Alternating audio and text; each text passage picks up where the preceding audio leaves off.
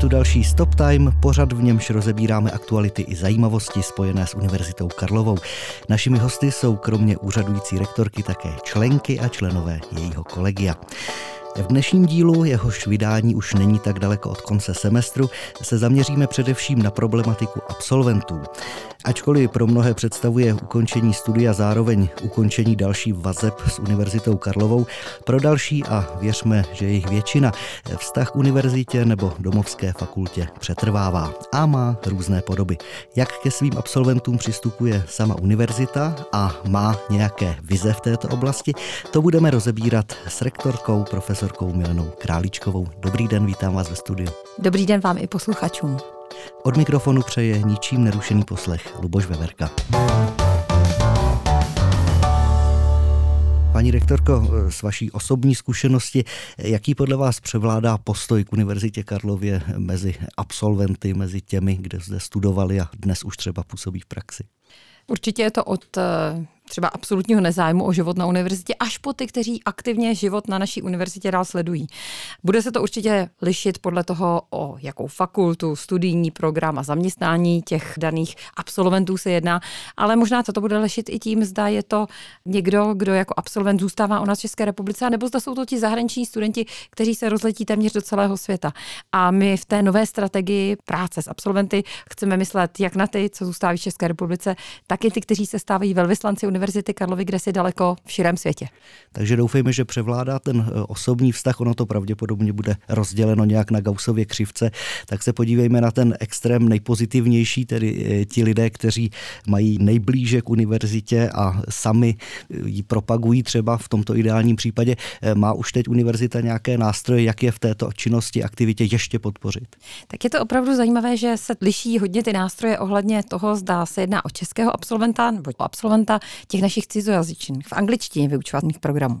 U těch českých absolventů často vidíme, že jejich afinita je k té fakultě, z které vzešly, protože ono být absolvent fakulty sociálních věd, matematicko-fyzikální fakulty nebo té konkrétní lékařské fakulty v České republice, ta vazba je hodně fakultně vázaná. A viděli jsme to například, když na matematicko-fyzikální fakultě se mezi absolventy sbírala podpora pro obnovu rotundy, nebo když na fakultě sociálních věd absolvent fakulty sociálních věd Václav Moravec pobízel absolventy, aby aby podpořili vznik žezla. Ta vazba v tom českém prostředí je hodně centrována směrem k těm fakultám a určitě je to tak dobře. Ale u těch našich zahraničních absolventů je to o tom, že jsou to absolventi Karlovy univerzity a když přijedete do světa, tak ten obraz už se opravdu nedrobí, chcete-li, můžu použít i tohleto sloveso, na jednotlivé fakulty. A my chceme do budoucna pracovat s našimi zahraničními absolventy, jsme si jisti, že to bude přínos nejenom pro Univerzitu Karlovu, ale celou Českou republiku, protože Například eh, naši mongolští absolventi jsou velvyslanci celé České republiky a nesou si v srdci nejenom Univerzitu Karlovu, ale i Českou republiku. Jaká je ta síť tedy? Jste se zmínila Mongolsko. Eh, víte takhle z hlavy další země, které mohou být důležité z tohoto hlediska? v současné době studenti z více než 110 zemí světa. Určitě ta aktivita v jednotlivých eh, zemích se liší, ale je celá řada zemí od toho Mongolska přes některé africké, azijské, ale i jeho americké, kde Univerzita Karlova svými absolventy nechává tu stopu, z níž pak těží ta Česká republika.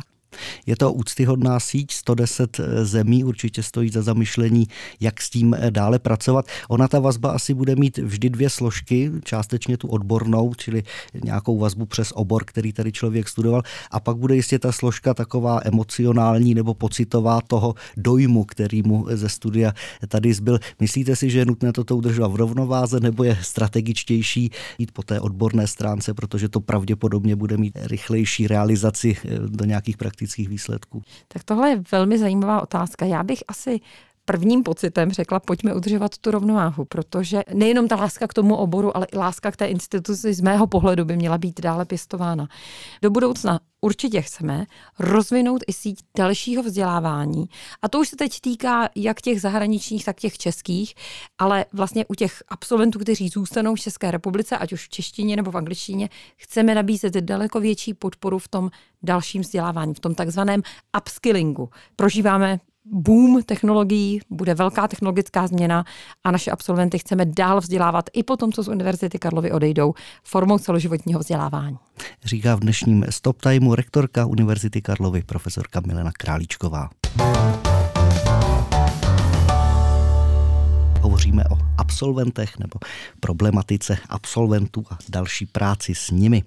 Eh, mnoho projektů už v současnosti probíhá, to musíme eh, konstatovat a připomenout. Teď vlastně jsou na obzoru takzvané zlaté promoce pro ročník 1973.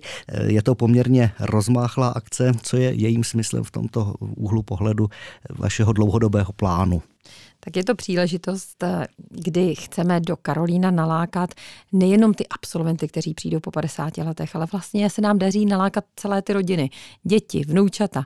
A je to příležitost prezentovat se jako univerzita, která stojí na tradičních základech a existuje v tom krásném prostředí Karolína ze 14. století, ale zároveň díky tomu, že ta zlatá promoce probíhá vlastně ten samotný den, co den s Univerzitou Karlovou, kdy v kampusu Hybernská bude celá řada velmi zajímavých přednášek a prezentací, tak chceme ukázat, že ta univerzita má nejenom tu velkou minulost, ale velmi zajímavou poutavou a, dynamickou přítomnost. Nalákat všechny generace a ukázat všechny barvy Univerzity Karlovy. Existuje už dlouho klub alumni, tedy klub absolventů Univerzity Karlovy. Vidíte ještě tedy rezervy nějaké v tom, co by mohl dělat z hlediska té organizace práce s absolventy? Já bych řekla, že ta práce s absolventy je vlastně daleko širší otázka. V současné době vedení univerzity připravuje takzvanou strategii mezisektorové spolupráce, což znamená, že my chceme více se otvírat jiným sektorům, neziskovému sektoru, aplikační sféře v nejrůznějších odvětvích. A i to je vlastně práce s našimi absolventy, protože každý šestý vysokoškolák je absolvent naší univerzity a proto, i když budeme pracovat s celou řadu neziskových sektorů nebo oslovíme nejrůznější elementy té aplikační sféry, často budeme naše absolventy potkávat. Takže já jsem přesvědčená, že práce s našimi absolventy a absolventkami není jenom ten klub alumni, ale daleko širší paleta nástrojů. Možná budou vznikat i nějaké další platformy nebo instituty eh, spolupráce. Ono to je jistě obousměrný vztah, čili nejde jenom o to, že by univerzita po absolventech něco chtěla, ale samozřejmě, že jim něco nabízí. A to je například to další vzdělávání, které jste naznačila, takové ty krátkodobé vlastně nebo velice eh, operativně orientované vzdělávací kurzy, tak to už je na obzoru. Trend, aby eh, univerzity obecně posílili to, co nabízí i v celoživotním vzdělávání, ten je po celé Evropě, ten je po celém světě. A je to dané tím, že ten boom těch technologií okolo nás je ohromný. Jenom si představte, že prostě žurnalista, který skončí školu letos nebo příští rok, se vlastně třeba nepotká s tím, jak by mohl pracovat s umělou inteligencí ve své práci. A to jsem řekla jeden konkrétní příklad. Mohli bychom jmenovat téměř všechny profese, které vycházejí z naší univerzity. V současných studijních programech nemáme příliš velkou nabídku třeba na téma, jak v tom daném oboru je možné umělou inteligenci uplatnit, jak ji využívat, jak díky ní zefektivnit vlastní práci. Takže to celoživotní vzdělávání, a to je jenom jeden konkrétní příklad, by se měla věnovat právě tomuto upskillingu.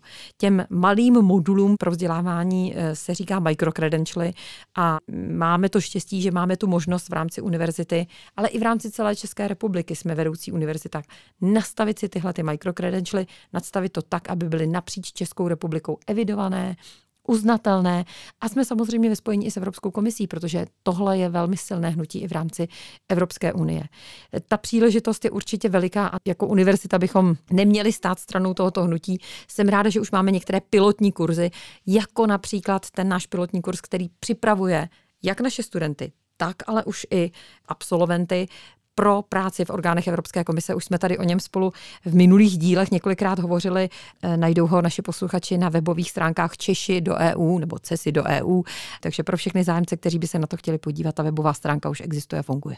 Eh, počítá se aspoň výhledově třeba, že by se do těchto kurzů, do těch microcredentials eh, zapojili i právě třeba absolventi z praxe, kteří mají v danou chvíli zkušenost, která je nenahraditelná, takže by mohli alespoň externě nějak působit. Počítá se s tímhle? Přesně tak, tohle je přesně ten princip. Aby ten odborník z praxe mohl být z části tím poskytovatelem toho vzdělání, takže například u toho kurzu pro Evropskou unii už se ukázalo, že tam přednáší nejenom akademici, ale i kolegové z praxe a zároveň lidé z praxe, ti naši absolventi, už přicházejí s našimi studenty dohromady jako ta jedna jednotka, která je vzdělávaná. Takže i mezi těmi posluchači už nejsou jenom studenti, ale i lidé z praxe. A tohle všechno to vzdělávání dělá flexibilnějším. A myslím si, že to je přesně to, co v současné době Česká republika potřebuje. Všichni se pohybujeme v současné době v takovém tom krizovém okamžiku. Celá řada institucí, včetně univerzity, je podfinancovaná a ta životní úroveň se potýká i s tou vysokou inflací a tak dále. Ale ta příležitost pečovat o to vzdělávání, dostatečně do něj investovat. Tu by náš stát neměl promarnit, bych řekla, protože pokud na to vzdělávání dnes nezapomeneme, budeme do něj jako česká společnost investovat, bude se nám tady za těch 5, 10 nebo 15, 20 let lépe žít. Pokud tu příležitost eh, nevyužijeme a tu podporu vzdělávání dostatečně nevyjádříme jako český stát, bude to pro Českou republiku v těch nadcházejících letech těžší tak doufejme, že se bude přemýšlet v delším horizontu, než je volební období, protože jinak je to, myslím si, evidentní pravda, to, co jste zde konstatoval. Já bych ještě rád srovnal, narazili jsme na ten klub alumni, ono jsou podobné kluby běžné třeba při západních univerzitách, tam to je trošku jiná tradice, tam je jaksi tradicí, že ti nejúspěšnější absolventi poměrně štědře dotují zpětně své fakulty prostřednictvím nejrůznějších fondů. Budeme o něco takového usilovat? Určitě ano. Jednak máme absolventy Univerzity Karlovy, třeba i v českých programech, spoustu z nich žije ve Spojených státech.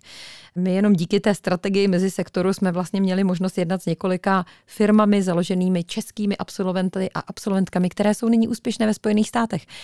I tyto absolventy chceme oslovit a já jsem moc ráda, že náš nadační fond bude mít 29. května v 6 hodin koncert, kde vystoupí Simona Šaturová, vlastně hvězda, uzavírající letošní Pražské jaro.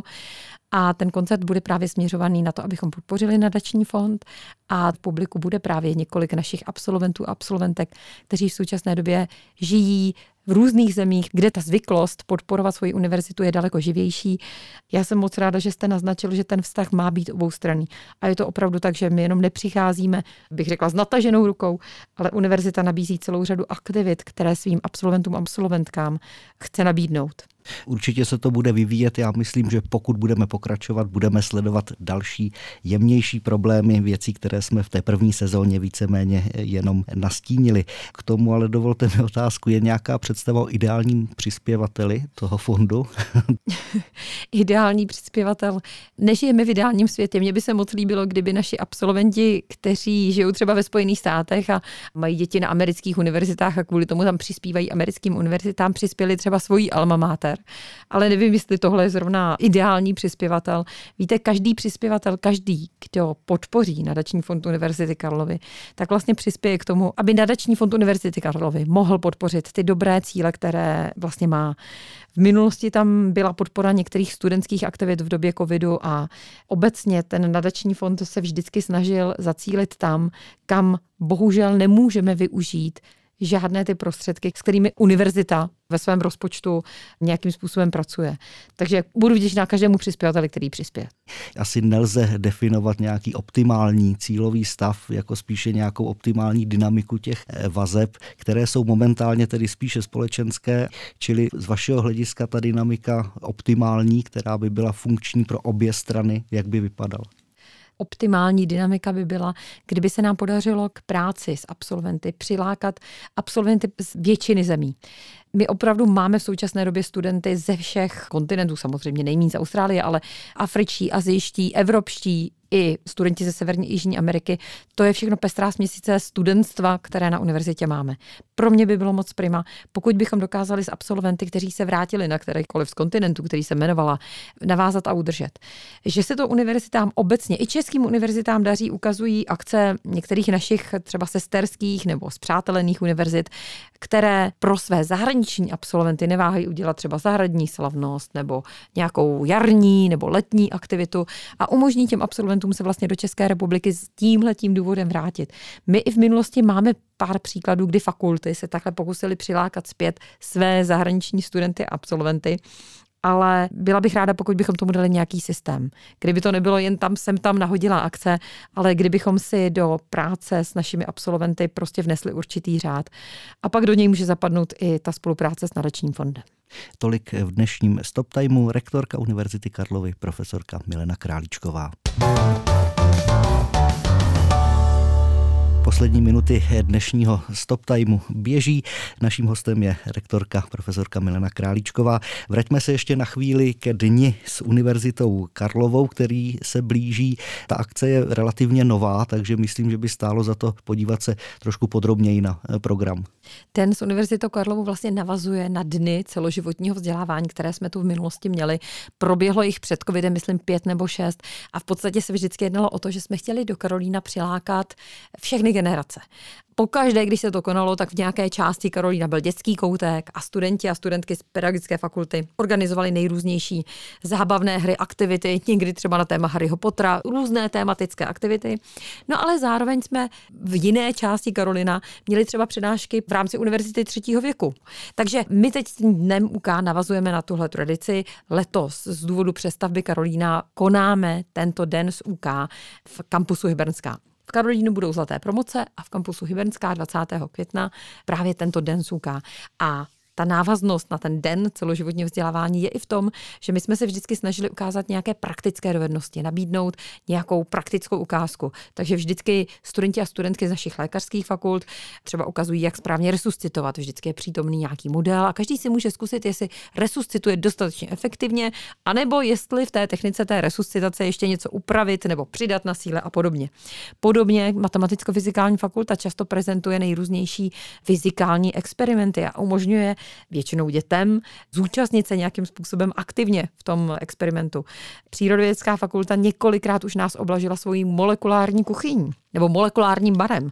Takže návštěvníci kampusu Hybernská se 20. května určitě mohou těšit nejenom na přednášky významných osobností, ale také na velmi aktivní zábavu, která jim ale zároveň umožní se třeba v nějaké oblasti vzdělat, v některých věcech, které třeba by nemuseli automaticky vědět. Tak já si myslím, že program bude pestrý a bude to zábava. Končí dnešní Stop Time. Jehož hostem byla rektorka Univerzity Karlovy, profesorka Milena Králíčková. Těším se zase někdy naslyšenou. Já moc děkuji za rozhovor, přeju hezký den a těším se příště naslyšenou. Opět připomenu, že prostřednictvím webového formuláře, který je u posledních epizod k dispozici, můžete, vážení posluchači, pokládat paní rektorce dotazy. Souhrně na ně odpovíme v posledním dílu této sezóny, který skutečně už se blíží a bude zveřejněn někdy na konci května, na začátku června. Od mikrofonu se s tímto loučí Luboš Veverka. Někdy příště naslyšenou.